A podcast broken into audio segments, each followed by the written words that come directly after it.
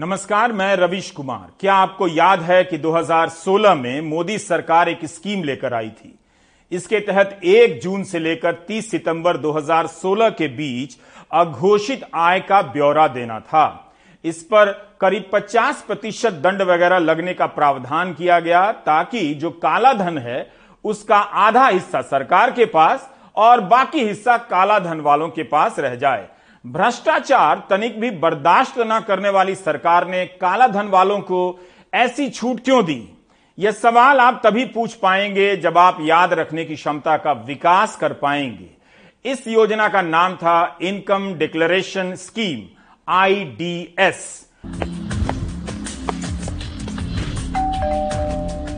कौन है?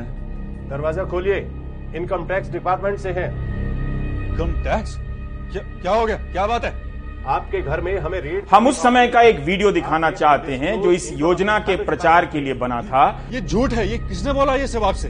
हम अंदर आएँगे तो अपने आप पता चल जाएगा। क्या लोगों को प्रेरित किया जा रहा था कि वे अपनी अघोषित आय और संपत्ति बता दें। जनवरी 2018 में लोकसभा में रविंद्र बाबू पांडुला ने केंद्र सरकार की इस योजना को लेकर एक सवाल किया था।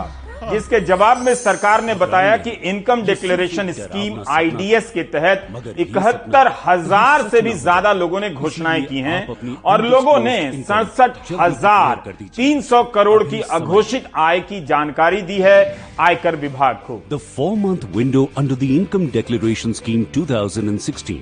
जनवरी 2014 में चुनावी सभाओं में मौजूदा प्रधानमंत्री नरेंद्र मोदी के भाषण का एक हिस्सा सुनाना चाहता हूँ।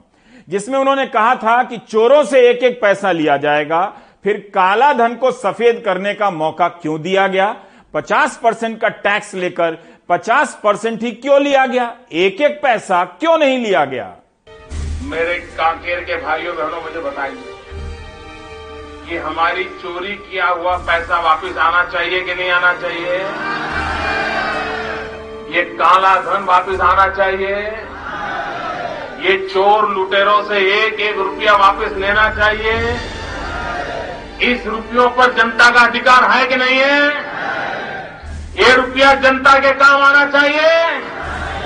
अरे एक बार, ये जो चोर लुटेरों के पैसे विदेशी बैंकों में जमा है ना उतने भी हम रुपये ले आए ना तो भी हिंदुस्तान के एक एक गरीब आदमी को मुफ़्त में।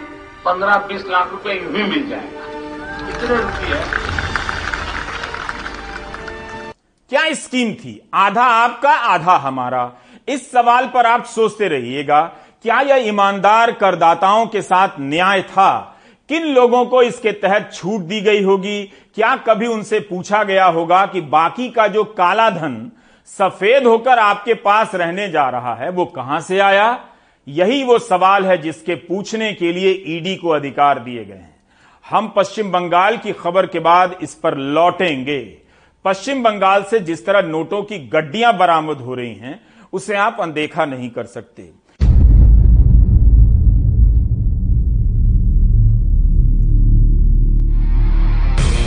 इतने नोट मिल गए कि ईडी ने इनसे सजाकर ईडी ही बना दिया लगातार सवालों से घिरी ईडी लगता है, अपनी कामयाबी पर गदगद है और नोटों से ईडी लिखकर अपने काम का डंका बजवाना चाहती है। इस तस्वीर को इस तरह से भी देखा जा सकता है कि ईडी बताना चाहती है कि उसकी नज़र से कोई काला धन बचकर नहीं जा सकता है, भले ही उसमें चिप ना लगा हो। 2000 के नोट में ये सारे नोट बंगाल के शिक्षा मंत्री की करीबी सहयोगी जो भी हैं, अर्पिता मुखर्जी के दूसरे फ्लैट से बरामद हुए हैं। यहाँ से पाँच किलो सोना भी पकड़ाया है।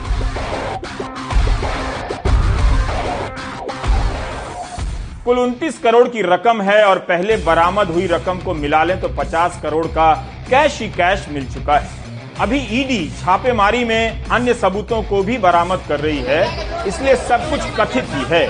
मगर इतने नोटों को एक साथ देखकर इस कथित पर किसी भी ईमानदार टैक्स पेयर का मन व्यथित हो सकता है कि जिनके पास मौका है, वो इतना आराम से कैसे कमा लेते हैं। हम जानते हैं कि इसे साबित होना है कि मंत्री की क्या भूमिका है, लेकिन नोटों की यह मौजूदगी परेशान करती है। अभी तक ममता बनर्जी ने पार्था चैटर्जी को नहीं हटाया था और ना ही पार्था चैटर्जी ने इस्तीफा दिया था। मगर बुधवार के छापे के बाद पार्था चैटर्जी को मंत्रिमंडल में बनाकर रखना मुश्किल हो गया। आज ममता बनर्जी ने एक कैबिनेट की बैठक बुलाई थी। उसके बाद पार्था चैटर्जी को अपने पद से हटा दिया गया है। আইনের ওপর আস্থা রাখি এটাই বলবো আইন আইনের পথে চলবে एक मॉडल के ये बोल सियासी लग सकते हैं उसके घर से मिले 50 करोड़ रुपए कैश और कई किलो सोने की मालकिन वो खुद हैं या उनके मित्र पार्थ चैटर्जी ये सब अब ईडी की जांच में साबित होगा लेकिन अर्पिता मुखर्जी की रियल लाइफ की कहानी उतनी ही फिल्मी है जैसी रियल लाइफ में उनके किरदार की हुआ करती है। कोलकाता से दूर एक उपनगरीय इलाके बेलघोरिया में ये अर्पिता का साधारण सा घर है। बताने के लिए काफ़ी है कि अर्पिता की चमकीली दुनिया की शुरुआत कहाँ से हुई। माँ बूढ़ी हो चली है, बेटी के पैसों के बारे में उसे कुछ नहीं पता। बेटी पिछले हफ्ते हालचाल जानने जरूर आई थी লাস্ট কি কথা হলো আমার সাথে কি কথা মাকে দেখতে আসে এদের সাথে কথাবার্তা বলে কি খাচ্ছ কি ওষুধ ঠিক মতো খাচ্ছ কিনা प्रवर्तन निदेशालय कह रहा है कि उसके छापों की कार्रवाई पूरी हो चुकी है लेकिन वो अब भी उन संपत्तियों का ब्यौरा तलाश रहा है जो मंत्री और अभिनेत्री के नाम पर हैं। पहले दो छापों में ही 50 करोड़ रुपए कैश मिल चुके हैं सोने का हिसाब अभी बाकी है। ईडी को अभी ये भी जानना है कि अर्पिता सिर्फ़ पैसों का हिसाब किताब रखती थी या फिर इस घोटाले में उनका भी सीधा हाथ है। ईडी को जो कागज़ मिले हैं वो इशारा कर रहे हैं कि अभी दो कपड़ा कंपनियों की भी जाँच होगी। ये सीधे तौर पर अर्पिता से जुड़ी हैं। अर्पिता मुखर्जी और पार्थ चैटर्जी के कारोबारी रिश्ते तो दिख ही रहे हैं। 2011 से अर्पिता पार्थ चैटर्जी के दुर्गा पूजा आयोजनों का भी मुख्य चेहरा बनी हुई थी। दुर्गा पूजा पंडालों के आसपास अर्पिता की तस्वीरें ममता बनर्जी के साथ भी लगी थीं, जो अब वायरल हो रही हैं। इस बीच ईडी का कहना है कि पार्थ चैटर्जी जाँच में सहयोग नहीं कर रहे। उन्होंने गिरफ्तारी वारंट पर दस्तखत करने से इनकार कर दिया। एक ऐसे वक्त जब ममता बनर्जी कह रही हैं कि पश्चिम बंगाल के पास पैसा नहीं है उनके मंत्रियों के करीबियों से 50 करोड़ की जब्ती बता रही है कि गरीबों से लूट कितनी बड़ी हुई है। कोलकाता से सौरभ गुप्ता की रिपोर्ट, एनडीटीवी इंडिया। यह कहानी केवल 50 करोड़ नोट और 5 किलो सोना मिलने की नहीं है, बल्कि शिक्षक भर्ती घोटाले की है। हाल ही में नीट मेडिकल की परीक्षा हुई तो सीबीआई ने आठ लोगों को गिरफ़्तार किया। आरोप है कि 20-20 लाख रुपए देकर सॉल्वर को भेजा जा रहा है इम्तहान देने के लिए। काश यह भी पता चलता कि यह 20 लाख जिसने दिया है, उसके पास कितना काला धन है कि डॉक्टर बनाने के लिए 20 लाख रुपए दे रहा है। हमको ईडी को नया टास्क नहीं दे रहे हैं, लेकिन इसी मौके का लाभ उठाकर बता रहे हैं कि करप्शन का नेशनल हाईवे कैसे हर राज्यों को जोड़ते जा रहा है। कुछ ही दिन पहले आपने मध्य प्रदेश की यह खबर प्राइम टाइम में देखी होगी। अनुराग द्वारी ने बताया कि यहाँ हाईकोर्ट के आदेश के बाद जाँच हुई कि मेडिकल यूनिवर्सिटी में एमबीबीएस की सीट बेची गई है। जस्टिस के के त्रिवेदी आयोग की रिपोर्ट में यह सब लिखा है। पता चलता है कि इस खेल में तत्कालीन कुलपति डॉक्टर टी एन दुबे, तत्कालीन exam controller doctor Vrinda Saxena और पूर्व कुल सचिव डॉक्टर जे के गुप्ता की भूमिका संदिग्ध पाई गई है। कमेटी ने पाया है कि कुलपति कुल सचिव ने परीक्षा नियंत्रक को 12 रोल नंबर लिखकर दिए और कहा कि इन्हें पास करना है। कुलपति टी एन दुबे पर खुद की हैंड राइटिंग में रोल नंबर लिखकर देने के आरोप हैं। एमबीबीएस, बीडीएस और एमडीएस के 13 स्टूडेंट को स्पेशल रीवैल्यूएशन का फ़ायदा देकर पास करा दिया गया, जबकि यूनिवर्सिटी के अध्यादेश में रीवैल्यूएशन का नियम ही नहीं है। 278 छात्र ऐसे मिले जिनका नामांकन दूसरे नाम से हुआ और परीक्षा दूसरे छात्र ने दी। यानी एनरोलमेंट अलग नाम से एग्ज़ाम देने वाला स्टूडेंट अलग नाम से। 278 लोगों को गलत तरीके से एमबीबीएस की परीक्षा पास करा दी गई। पैसे का लेन देन हुआ होगा। और तो और जस्टिस त्रिवेदी आयोग की रिपोर्ट के बाद भी अभी तक आपराधिक मामला दायर नहीं हुआ है। जैसा कि इस मामले में याचिकाकर्ता और वकील अमिताभ गुप्ता बताते हैं। इसमें जो रिपोर्ट पढ़ने के बाद जो अनुशंसा की गई है, इससे बड़ी निराशा हुई। जिस मामले में आपराधिक प्रकरण दर्ज करने की अनुशंसा होनी चाहिए कंपनी के खिलाफ, यूनिवर्सिटी के अधिकारियों के खिलाफ तो मात्र एक इसको प्रशासनिक फेलियर बता करके इसको निपटाने का जैसे लगता है प्रयास है ये। ये बड़ा निराशाजनक है। इसमें कंपनी की संलिप्तता डाटाबेस में छेड़छाड़, ये तमाम चीज़ें होने के बाद एक तरीके का साइबर क्राइम था। इसको उस एंगल से बिल्कुल भी इंक्वायरी नहीं की गई। कहा ज़रूर गया कि कंपनी की संलिप्तता से घोटाला हुआ है, लेकिन इतना कह देने बात से नहीं होता। इसमें आपराधिक प्रकरण दर्ज करने की अनुशंसा होनी चाहिए थी। उत्तराखंड में भी राज्य के अधीनस्थ कर्मचारी आयोग की परीक्षा को लेकर विवाद चल रहा है। घोटाला हो गया है। पूर्व मुख्यमंत्री त्रिवेंद्र सिंह रावत ने कहा है कि इस आयोग को भंग कर देना चाहिए, क्योंकि हर सरकार में इसके लोग भ्रष्टाचार में पकड़े जाते हैं और जिंदगियों से खिलवाड़ करते हैं। अब सवाल है कि इस आयोग के ज़रिए लोगों ने कितने सौ करोड़ कमाए होंगे? वह पैसा कहाँ कहाँ खपा होगा? इसका जवाब तो आयोग के भंग करने से नहीं मिलता है। आमतौर पर निचले स्तर के कर्मचारी पकड़े जाते हैं। मगर ऐसा नहीं लगता कि जिन आयोगों में भ्रष्टाचार इतना जमा जमाया हो, वहाँ इसका पैसा ऊपर तक नहीं पहुँचता होगा। ये और बात है कि जाँच एजेंसियाँ वहाँ तक नहीं पहुँच पाती हैं, जिस तरह से बंगाल में पहुँच गई हैं। उत्तराखंड में भी राज्य अधीनस्थ कर्मचारी आयोग की परीक्षा को लेकर वहाँ की एसटीएफ जाँच करने लगी है। यह परीक्षा पिछले साल 4-5 दिसंबर को हुई थी। 916 पदों के लिए एक लाख साठ हज़ार फॉर्म भरे गए थे। आरोप है कि एक एक उम्मीदवार से 15-15 लाख रुपए लिए गए और प्रश्न पत्रों को लीक किया गया। कोचिंग सेंटर के निदेशक से लेकर अधीनस्थ कर्मचारी आयोग के कर्मचारियों तक की इसमें भूमिका बताई जा रही है। क्या ये पैसा नीचे ही रह गया होगा, ऊपर नहीं गया होगा? इस मामले में मुख्यमंत्री पुष्कर सिंह धामी ने ही जाँच के आदेश दिए हैं। परीक्षा कराने वाले आयोग से जुड़े दो कर्मचारी, मनोज जोशी और गौरव नेगी भी इस परीक्षा में बैठे और उनका रैंक काफ़ी अच्छा आ गया है। उत्तराखंड पुलिस ने मीडिया को बताया है कि मनोज जोशी ने प्रश्न पत्र खरीदने के लिए 60 लाख रुपए दिए मनोज जोशी के पास 60 लाख रुपए कहाँ से आए? ये पैसा किस किसमें बटा है, इसका जवाब अभी नहीं है। जो पकड़ा गया, वो पकड़ा गया। जो बच गया, वो न जाने कितने प्रतिभाशाली युवाओं की ज़िंदगी बर्बाद कर गया। कोई हिसाब नहीं, हर राज्य में। भ्रष्टाचार की लड़ाई भ्रष्टाचार से नहीं लड़ी जा सकती, ईमानदारी से ही लड़ी जाएगी। नोटबंदी के बाद भी नकदी नोटों का बरामद होना नहीं रुक रहा है। यूपी चुनाव के पहले, पीयूष जैन का किस्सा आपको याद है। हंगामा मच गया कि पीयूष जैन के यहाँ से 100 करोड़ की नकदी बरामद हुई। उसके बाद यह राशि एक सौ छियानवे करोड़ तक पहुँच गई। पैसे गिनने के लिए स्टेट बैंक ऑफ़ इंडिया के कर्मचारी बुलाए गए। 23 किलो सोना बरामद हुआ। मीडिया रिपोर्ट के अनुसार कानपुर के लोग हैरान हो गए कि जिस पीयूष जैन को स्कूटर से चलते देखा पुरानी मारुति कार है, आम आदमी की तरह रहते हैं, उनके घर में करीब 200 करोड़ कैश रखा हुआ। छापा जीएसटी के मामले में पड़ा था। बाद में ईडी भी जुड़ गई। क्या इतना पैसा बिना किसी राजनीतिक संबंध के बन सकता है? यूपी चुनाव के समय पीयूष जैन को सपा से जोड़ा गया। तब सपा ने कह दिया कि गलत पीयूष जैन के यहाँ रेड हुई है। ये बीजेपी के पीयूष जैन। उसके बाद से चुप्पी साध ली गई। किसी ने स्थापित करने का प्रयास नहीं किया कि पीयूष जैन बीजेपी के हैं या सपा से उनका संबंध है। जिनके यहाँ से 200 करोड़ रुपए मिले हैं उनके राजनीतिक संबंधों को लेकर मीडिया आराम से भूल जाता है। सारा मामला पीयूष जैन का ही बनकर रह जाता है। भ्रष्टाचार का मामला इतना साफ़ साफ़ नहीं होता है। बेशक आम जनता को इससे मतलब होना चाहिए कि जो भी पकड़ा जाए अच्छा है। लेकिन इससे भी मतलब होना चाहिए कि किस मामले में पकड़े जाने वालों का संबंध स्थापित किया जा रहा है। और किस मामले में संबंध स्थापित करने की कोशिश नहीं हो रही। अब हम लौट कर आते हैं इनकम डिक्लेरेशन स्कीम आईडीएस पर, जिसके बारे में शुरुआत में चर्चा की। यह योजना उसी साल लाई गई थी जिस साल नोटबंदी आई थी।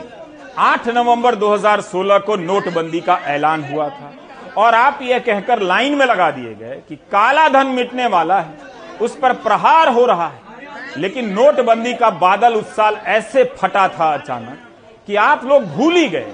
कि काला धन वाले तो पहले ही एक योजना का लाभ उठा चुके हैं, जिसका नाम इनकम डिक्लेरेशन स्कीम आईडीएस है। खुद प्रधानमंत्री ने लोगों से अपील की थी कि पैसा घोषित कीजिए।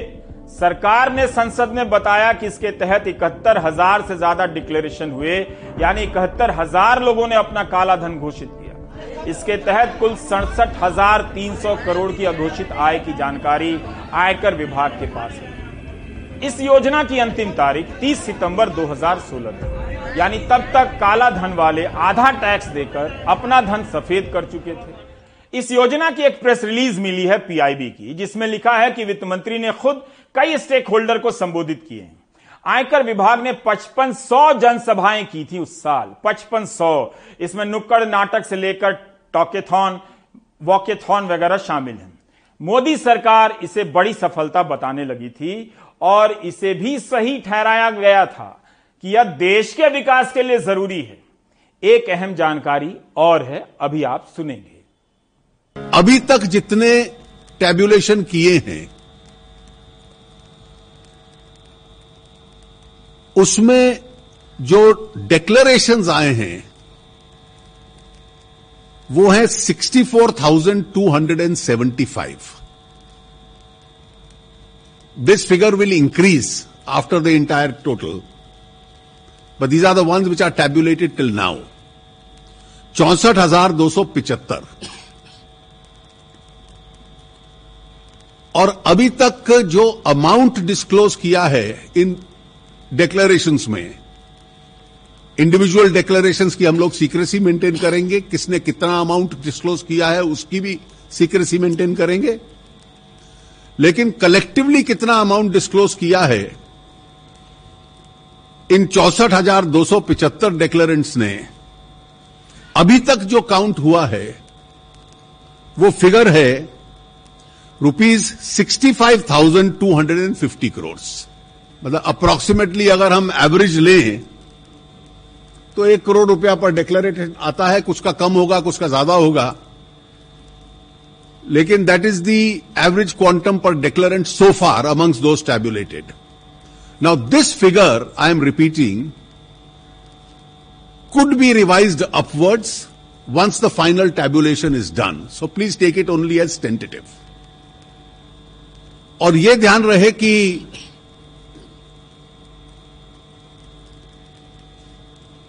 ये वो डिक्लेरेंट्स ने अमाउंट किया है जिन्होंने इस बेसिस पे किया है कि वो 45 परसेंट इस पे टैक्स देंगे। So on a high taxation rate this is the quantum of amount which has so far been disclosed इस योजना के तहत गारंटी दी गई थी कि जो भी काला धन घोषित करेगा, उसकी जानकारी गुप्त रखी जाएगी। उसके बारे में कोई भी जानकारी किसी भी जाँच एजेंसी से साझा नहीं की जाएगी। ना ही आयकर विभाग जाँच करेगा। है ना कमाल की बात? आप भूल गए। याद कीजिए और पूछिए कि जिन्होंने काला धन सफ़ेद किया होगा, क्या उनके पैसे नोटबंदी में बच गए? आप चाहें तो यह भी पूछ सकते हैं कि क्या यह सरकारी तौर पर मनी लॉन्ड्रिंग नहीं है कि 45 से उनचास प्रतिशत टैक्स देकर बाकी पैसा सफ़ेद कर लीजिए? अगर आप करें देश के विकास में योगदान तो बढ़ेगा हर नज़र में आपका सम्मान। डिक्लेयर कीजिए अपनी अनडिस्क्लोज इनकम भारत सरकार की इनकम डिक्लेरेशन स्कीम 2016 के तहत, जिसमें कुल 45 परसेंट टैक्स देकर आप स्क्रूटनी पेनल्टी और प्रोसिक्यूशन की चिंता से मुक्त हो सकते हैं। स्कीम सिर्फ़ 30 सितंबर 2016 तक लागू है। अधिक जानकारी के लिए लॉग ऑन कीजिए www.incometaxindia.gov.in पर, या कॉल करें toll free number one eight double zero one eight zero one nine six one income tax चुकाइए, अपना फ़र्ज़ निभाइए मीडिया रिपोर्ट में बताया गया है कि अर्पिता मुखर्जी और पार्था चैटर्जी का संबंध 2016 से है।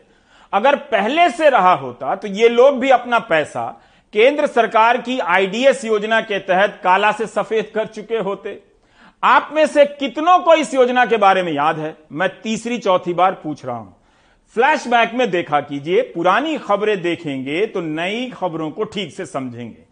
फ्लैशबैक में आपको एक और खबर के बारे में बताता हूँ, जो आज भी रहस्य की तरह बार बार आ जाता है। यह वो खबर है जो Indian Express Business Line NDTV dot com Times of India Mirror कई जगहों पर छपी थी।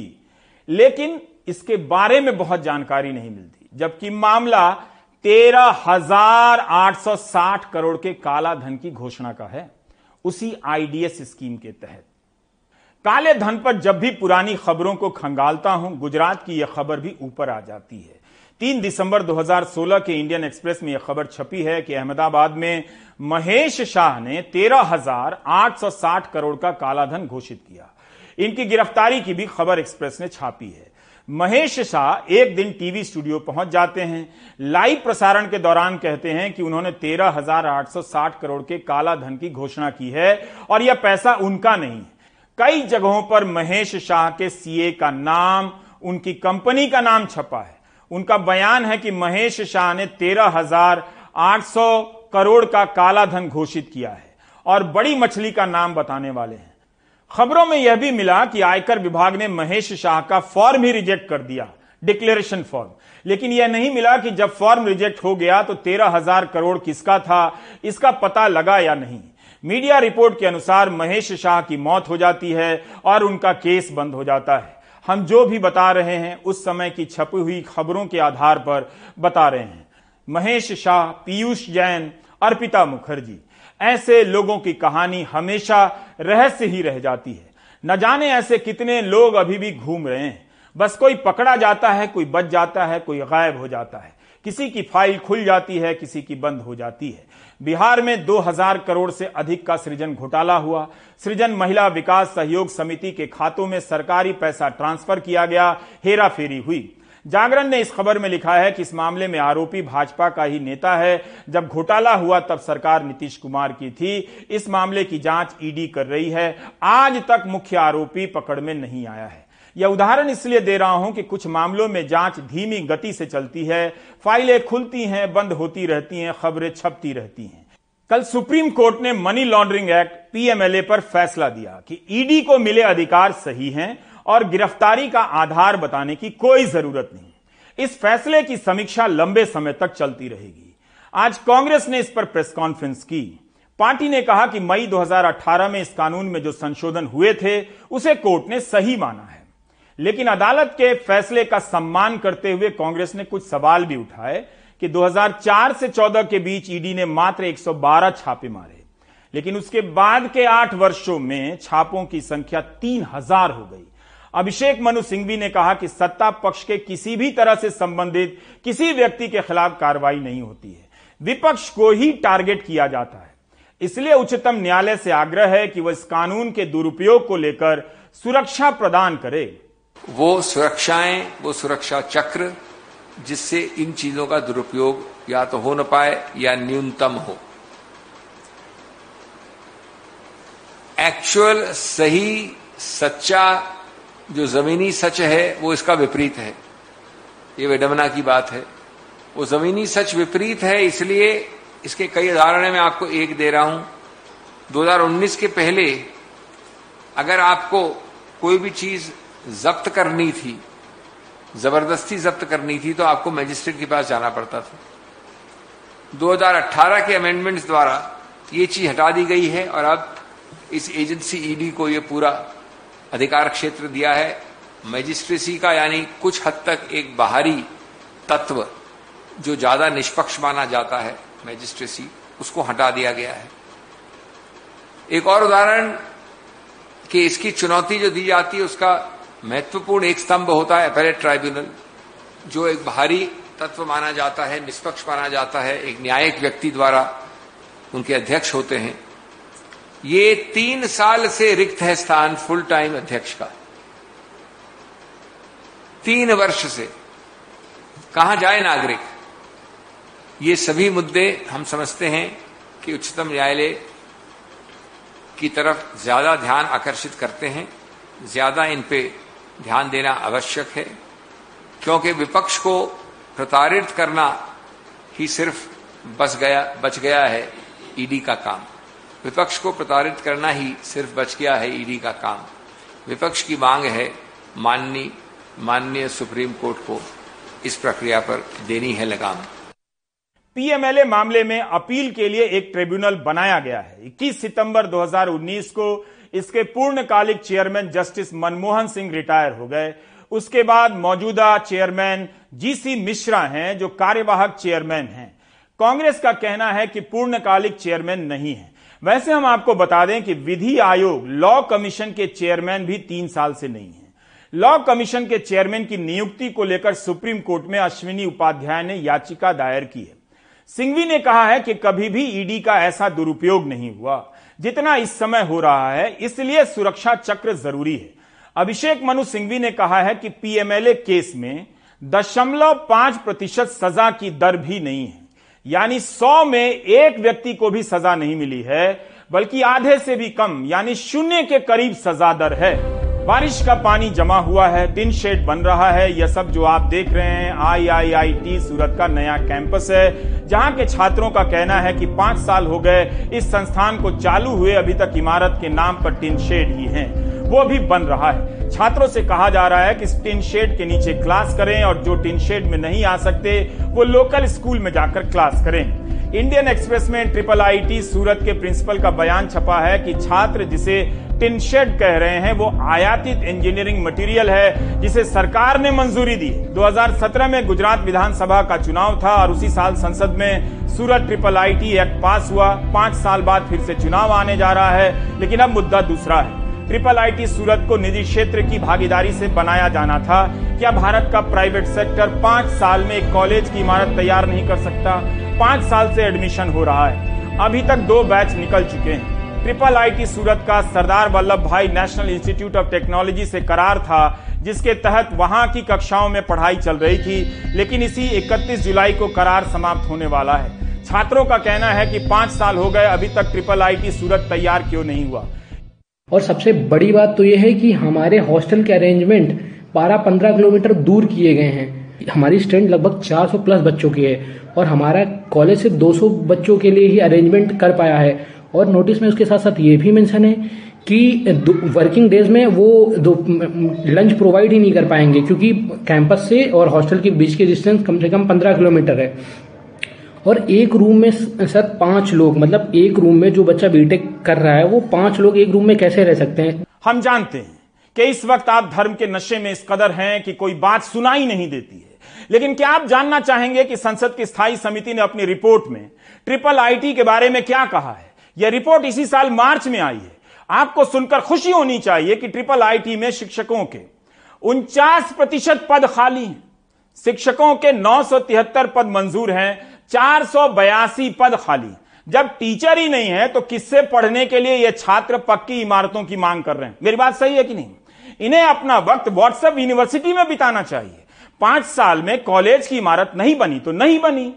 लेकिन ट्रिपल आईटी सूरत की वेबसाइट पर अग्निवीर योजना का विज्ञापन आ गया। है ना कमाल? विज्ञापन पहले आ जाना चाहिए। यही नहीं, नई शिक्षा नीति का विज्ञापन भी आ गया है। इसमें देरी होती है तो लगता है कि देश सो रहा है। देश के जागने का सबसे बड़ा एक प्रमाण यह भी है कि विज्ञापन जल्दी आ जाना चाहिए। गुजरात से ही एक और खबर है। जहरीली शराब से मरने वालों की संख्या लगातार बदल रही है। आज दोपहर तक मरने वालों की संख्या बयालीस थी, उसके बाद उनचास से ज़्यादा हो गई। सौ से अधिक लोग अस्पताल में ज़िंदगी और मौत से जूझ रहे हैं। गुजरात के बोटाद में रहने वाली मनीषा बेन की चीखें सीना चीर देने वाली हैं।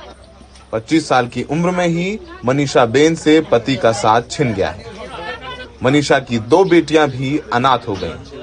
मनीषा बेन के पति 27 साल के भूपत भाई की सोमवार को जहरीली शराब पीने से मौत हो गई। भूपत भाई ने गाँव के पास से ही बीस रुपए में देसी शराब खरीदी थी, जिसे पीने के बाद उनकी मौत हुई। हम अहमदाबाद से लगभग 150 किलोमीटर दूर बोटाद के रोजीत गाँव पहुँचे। इस गाँव में देशी शराब पीने से 11 लोगों की मौत हुई है। गाँव में मातम है कई चिताएँ एक साथ चल रही हैं। एक ही भाई था। एक ही भाई था एक ही बेटा था हाँ। अकेला बेटा था अकेले वही कमाने वाला था? अकेला वही कमाने वाला था। अब कोई नहीं है कमाने वाला। कोई कमाने वाला नहीं। कितना मुश्किल है आप लोगों के लिए? क्या करे अब? पता नहीं हम अब क्या करें? कौन कमाएगा और कैसे हमारा गुजरान चलेगा? और ये छोटे छोटे बच्चे को कैसे बढ़ेंगे? देश में तो कहा जाता है गुजरात में शराब नहीं मिलती। क्या आपके गाँव में मिल रही थी शराब? मिल रही थी ना। सब कहने के लिए बंद है लेकिन कुछ भी बंद नहीं है। रोज यहाँ शराब बेचते है पी, लोग पीते भी है। हमारा था ये आपका बेटा था? हाँ, हमारा घर नो मूव कमाओ दिकरो तो इस सब जो निराधार आपका बेटा था कमाता था? हाँ, ना ना ना ना बचड़ा चीरे थे वो मोटा मतलब कर। छोटे बच्चे थे उनके।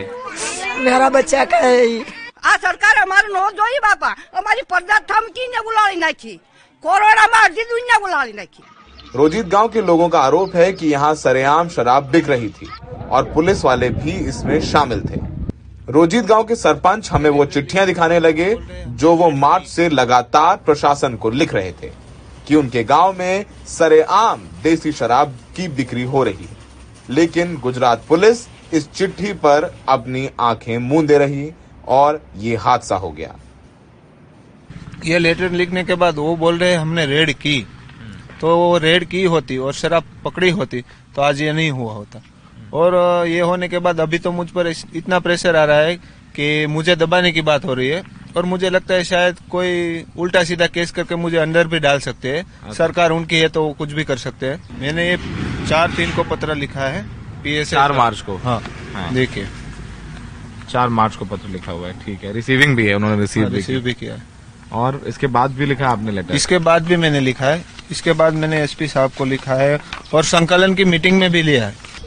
बोटाद भावनगर और अहमदाबाद ग्रामीण में मिलाकर अब तक उनचास से ज़्यादा लोगों की मौत हुई है और अब भी तीन जिलों के अस्पतालों में सौ से ज़्यादा लोग गंभीर हालत में भर्ती हैं।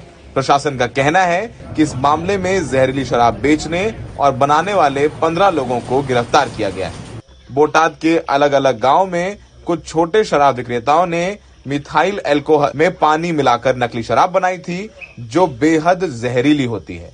उन्होंने बीस रुपए पाउच के हिसाब से उसे गाँव वालों को बेचा।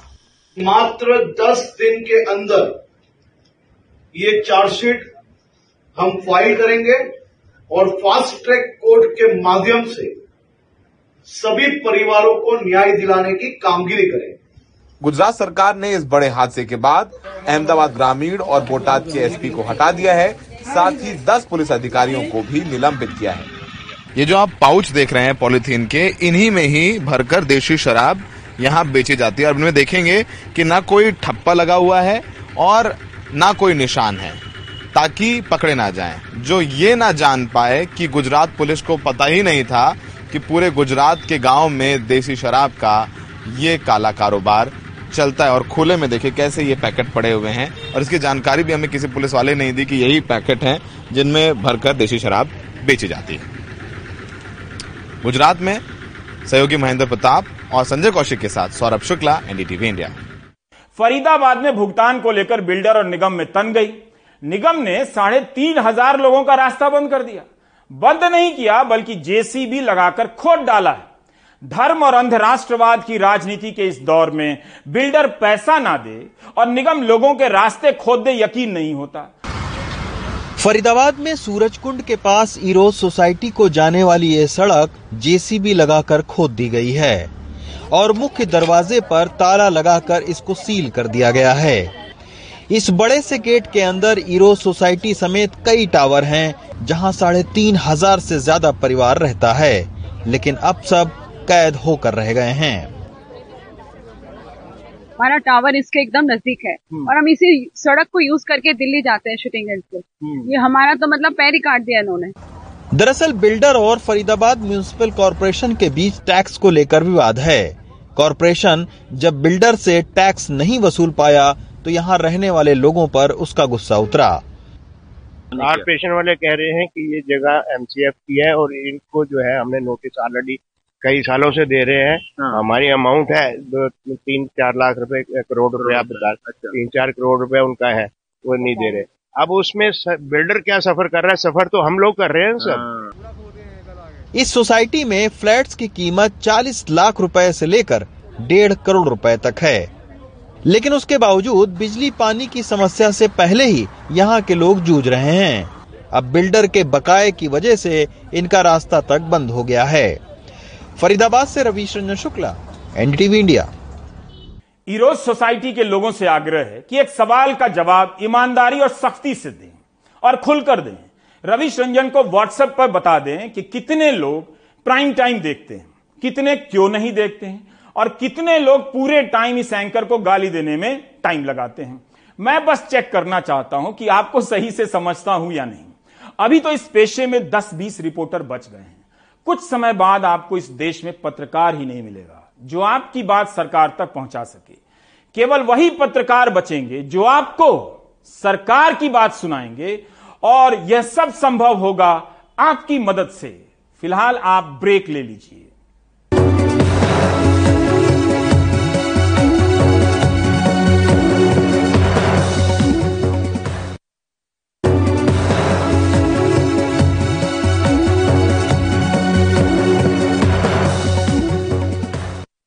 मध्य प्रदेश के दमोह में दूषित पानी पीने से दो लोगों की मौत हो गई है। दर्जन भर से ज़्यादा बीमार हैं। यह इलाका केंद्र सरकार के जल शक्ति राज्य मंत्री प्रहलाद पटेल का संसदीय क्षेत्र भी है। मध्य प्रदेश के दमोह ज़िले के खंचारी गाँव में 35 से ज़्यादा लोगों को कुएँ के पानी ने बीमार कर दिया। उल्टी दस्त से परेशान उन्हें अस्पताल में भर्ती करने की नौबत आ गई। बुधवार को एक बुज़ुर्ग और एक महिला ने दम तोड़ दिया। मेरी तबीयत पानी से खराब हुई। उल्टी दस्त हो रहे हैं। दो जनों की मौत भी हो गई है। सात आदमी सीरियस दमू लेके आ क्या हो गया आप लोग सर मालूम नहीं तो क्या सुबह सुबह से उठे घूमने गए जब दस्त लगे शुरू हो गया उठने के बाद सबको एक साथ बीमारी हाँ। एक ही बीमारी हो रही है उल्टी दस्त। सबको उल्टी दस्त हुआ इस वजह से उनकी तबीयत खराब हुई हम लोगों ने डॉक्टर से मतलब दिखाया गाँव कहीं आराम नहीं लगा इसलिए दम रहे थे। कुछ खाया पिया था? नहीं नहीं कुछ नहीं खाया। फिर? पानी के कारण। कहाँ का पानी पिया? कौन से पानी? कुआ का। कैसा पानी पिया? कई बरसात होती है तो वो गंद हो जाती है। बुधवार देर शाम जब खंचारी गाँव में स्वास्थ्य विभाग की टीम पहुँची तो बड़ी तादाद में लोग बीमार मिले। उन्हें फ़िलहाल जिला अस्पताल के अलग वार्ड में भर्ती किया गया है। दूषित पानी का मामला समझ में आता है और गाँव के लोग एक कुआँ है वहाँ पर। वो उसके आसपास थोड़ी सी गंदगी भी थी, कीचड़ था आसपास।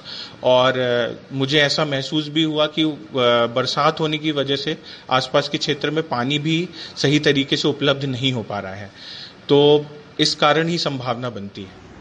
दूषित पानी से मौत उस राज्य में जहाँ हाल ही में प्रधानमंत्री ने बुरहानपुर को 100 फ़ीसद नल जल से जुड़ा घोषित किया है, जहाँ दावा है तीस हज़ार छह सौ करोड़ रुपए से अधिक की नल जल योजनाएँ स्वीकृत करने का, दो साल में छह हज़ार करोड़ रुपए खर्च कर चालीस फ़ीसद घरों तक नल जल पहुँचाने का, चार हज़ार दो सौ चौहत्तर से अधिक गाँवों में शत प्रतिशत घरों में नल जल पहुँचाने का, अड़तालीस लाख पचहत्तर हज़ार से अधिक घरों में नल कनेक्शन देने का, उसी राज्य में खुद केंद्रीय जल शक्ति मंत्रालय की रिपोर्ट कहती है कि बावन में से 43 जिलों के पानी में फ्लोराइड की मौजूदगी पाई गई है, जिसमें से 16 जिलों में ये खतरनाक स्तर पर है।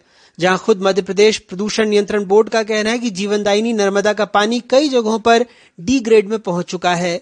सीजीडब्ल्यूबी के आंकड़े कहते हैं कि मध्य प्रदेश सर्वाधिक नाइट्रेट प्रदूषित राज्यों में शुमार है, जहाँ कृषि क्षेत्र में करीब 70 फ़ीसद रसायनों का इस्तेमाल होता है। दमोह से जल शक्ति मंत्री प्रहलाद पटेल आते हैं। उनके अपने ही घर में लोग दूषित पानी पीकर बीमार पड़ते हैं। उनकी मौत हो जाती है। बहरहाल मध्य प्रदेश में नर्मदा जैसी नदियों को जीवित इकाई का दर्जा मिला हुआ है। हर सियासी मंच से नेता इसके नाम का इस्तेमाल करते हैं। कहते हैं, नर्मदा को देखने से ही उतना पुण्य मिल जाता है जितना गंगा में स्नान करके। लेकिन लगता है हमारे हुक्मरान, नर्मदा तो छोड़िए, अपने गली, गाँव, मोहल्ले, शहर की नदी, कुएँ, तालाब, बावली कुछ भी नहीं देख पाते। भोपाल से कैमरा पर्सन रिजवान खान के साथ अनुराग द्वारी एडीटीवी इंडिया आप देख रहे थे प्राइम टाइम नमस्कार।